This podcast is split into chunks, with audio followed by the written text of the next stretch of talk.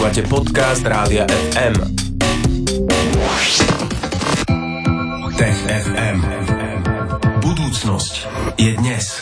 Tomáš Prokopčák z Osme je tu spolu s nami v štúdiu. On sa vždy tak teší vo štvrtok, že sem príde trochu skôr a potom sa nevie dočkať, kedy už pôjde do Eteru. Ahoj Tomáš. Ahoj. Ahoj Tomáš, no tak sa to podarilo. Ako sa máš? Mám sa fajn, ďakujem za opýtanie. No a dnes sa budeme v TechFM venovať dvom takým celkom podobným témam. Budú sa obe venovať živočišnej ríši. Dobre hovorím, nie? Áno, o chvíľu sa No. budeme rozprávať o tom, prečo masovo umierali slony, ale ešte predtým sa pozrieme na tému uh, párenie v súkromí. Uh, no, prečo sa ľudia pária v súkromí a prečo to žiaden iný živočíšny druh vraj nerobí? Aj o tomto sa snažili um, diskutovať vedci a zisťovať rôzne uh, poznatky. Čo je na tom čudné, Tomáš, teda? Čudné je, že sa tým vlastne žiadni vedci doteraz nezaoberali. Pritom to je taká nejaká aktivita, ktorú ľudia zažívajú počas svojich životov, ale eh, neexistoval dosiaľ žiaden normálny vedecký výskum, ktorý by sa na túto z pohľadu prírody anomáliu pozrel. Aha, možno si to nikto ani neuvedomil, že nad takým niečím sa treba zamýšľať, ale asi je to teda fakt, že ľudia sú jediní, ktorí sa pri tom uh, párení v úvodzovkách schovávajú. Aký je stav výskumu na túto tému? No, teraz je ten prvý, pretože my sme dokonca ani nevedeli, či to je fakt, že, že teda ten prírodzený inštinkt byť v súkromí pri týchto aktivitách, či je vôbec prírodzený, alebo či to je kultúrny vzorec a či platí pre všetkých ľudí, či platí predsa aj pre domorodých obyvateľov niekde v Polynézii, ešte nekultúrnych, niekde v brazilských pralesoch a podobne. No a teraz sa, sa vedci zo Zürichskej univerzity pozreli na to, že No počkajte, túto otázku si nikto nikdy nepoložil a teraz poďme zistiť, že či naozaj platí, že ľudia ako druh dávajú prednosť páreniu sa v súkromí, tak urobili taký prieskum alebo systematickú revíziu. Jednoducho sa tí vedci pozreli na množstvo, množstvo iných štúdí a tých zmienok o spôsoboch správania sa ľudí bolo takmer 5000, čiže obrovskú masu výskumov preskúmali a zistili, že prakticky všade, vo všetkých kultúrach, vyspelých alebo i nevyspelých v prípade e, ľudí platí, že e, dávajú prednosť e, súkromiu. A to vlastne nikto iný nerobí, ani naši zvieraci príbuzní. Uh-huh. A to teraz uh, sa pozreli aj na celú zvieraciu ríšu. Sú, sú si tým vedci istí, že uh, žiadne iné zvieratá to nerobia? Že sa neschovávajú pri uh, týchto páriacich aktivitách? Sú si vedci uh, povahy toho, že robia vedu, nemôžu byť istí. Čiže nie, ale z toho, čo poznáme, vzorce správania sa iných živočišných druhov, tak existuje aj jeden jediný známy iný druh ako ľudia, ktorý sa pári v súkromí. A to je taký vrabcovitý tvor, taký vtáčik, ktorý sa volá Timáliovec tamariškový. A je to také rozkošné, že, že zvieratko.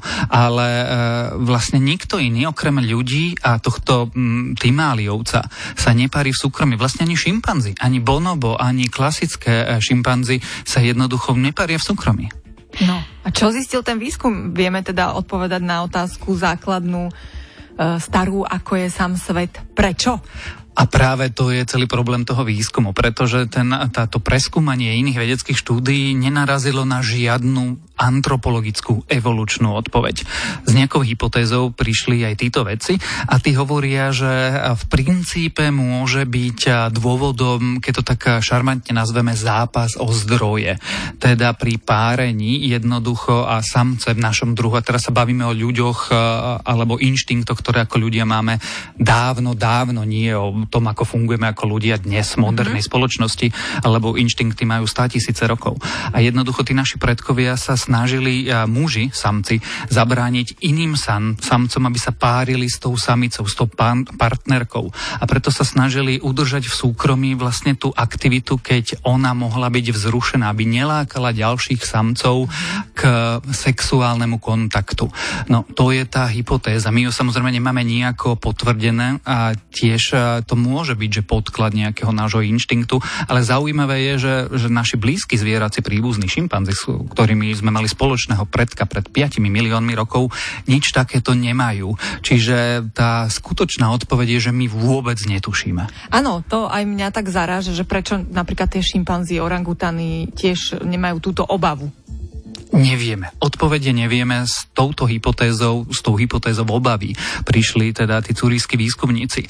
Či je pravdivá alebo nepravdivá, ju musia preskúmať.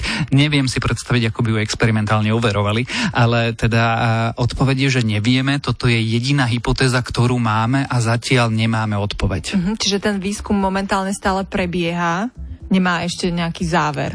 Ten výskum pravdepodobne nejako bude pokračovať, pretože to, čo teraz prebieha, je ako keby vášnivá, vzrušujúca debata medzi vedcami. Či to tak naozaj je, prípade vedcov a počas karantény čiastočne v súkromí a všetky tie video hovorí. A uvidíme, no, možno, že sa zhodnú na nejakej odpovedi a keďže je to vedecký výskum, tak ja by som si tak akože kvalifikovanie typol, že sa nezhodnú a budeme tu ešte 10 ročia hľadať odpoveď. No, rôzne odpovede hľadáme my v TFM a ďalšiu odpoveď eh, na inú tému budeme um, hľadať uh, už o chvíľku po pesničke. Budeme sa rozprávať o tom, prečo masovo umierali slony. Zostaňte s nami. Tech FM. A teraz sa ideme rozprávať o niečom uh, takom vážnom. Vraj už vieme, prečo masovo umierali slony. Tak nám vysvetli, čo sa vlastne dialo, Tomáš. Ono v polovici mája sa v Botsvane, čo je krajina na severe práve Juhoafrickej republiky, uh, začali masovo umierať slony. A ochrancovia a strážcovia parkov nachádzali pri napájadlách alebo pri hoci kde jednoducho slony, ktoré ako keby že zrazu padli a umreli. No a čo si myslí, že, že mohol byť príčinou? Jednoducho, tak tá prvá vec, čo ti napadne, že pýtliaci. Mm-hmm. Ale tie slony mali kly, jednoducho, že nedávalo to, že žiaden zmysel. No a niekoľko mesiacov sa tí miestni trápili tým, že čo je vlastne vysvetlením za takýmito záhadnými umrtiami slonov možno nejaká otrava. No a ešte typujem, že slony pre túto krajinu sú asi dôležité, že o to väčšia škoda a strata to bola pre domácich. A o to viac to chceli vyriešiť. A veľmi to chceli vyriešiť, pretože pre Botsvanu je významnou časťou príjmov turizmus a sloní turizmus tvorí až 10% hrubého domáceho produktu tejto krajiny.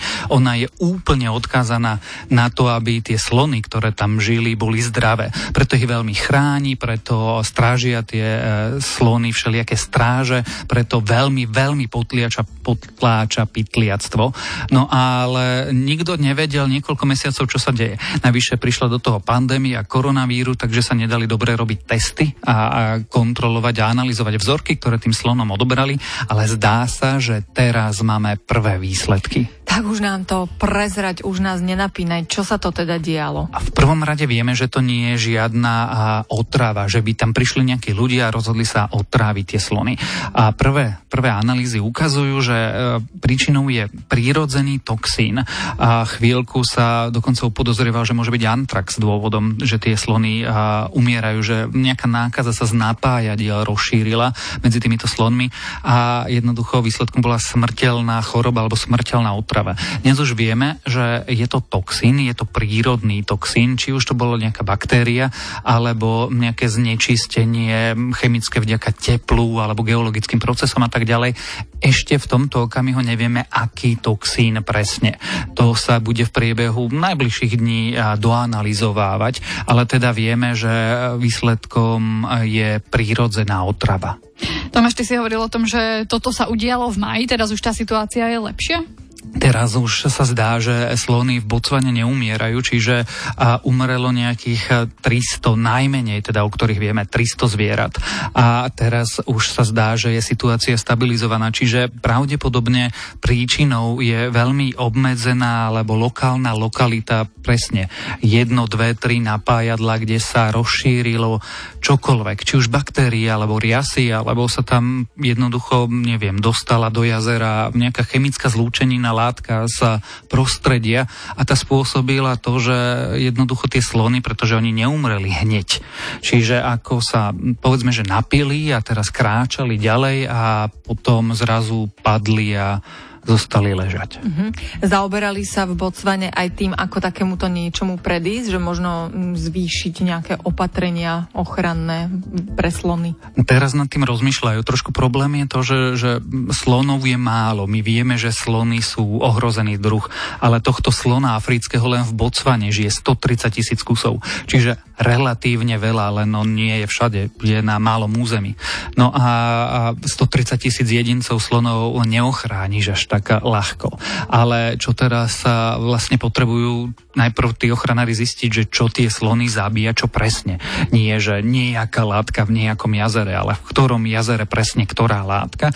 A potom sa dá nad tým rozmýšľať, že dobre, tak keď vieme, že za takýchto a takých podmienok budú problémy, tak keď tie podmienky nastávajú, tak jednoducho sa budeme snažiť vopred tým slonom pomôcť, aby sa neotrávili. No, tak uh, budeme veriť, že to dopadne dobre, že vedci čo najskôr zistia, ktoré napájadla, ktorá látka uh, boli tie, ktoré spôsobili takúto škodu, o ktorej sme sa rozprávali. O masovom umieraní slonov sme hovorili v TFM. To bola jedna z tém, ktorú dnes priniesol Tomáš Prokopčak. Tomáš, ďakujeme ti pekne a vidíme sa aj na budúce. Vo štvrtok po 15. môžete počúvať túto rubriku. Maj sa pekne, ahoj. Ahoj. Tech FM. Budúcnosť je dnes. Stream, živé vysielanie a playlisty nájdete na www.radiofm.sk.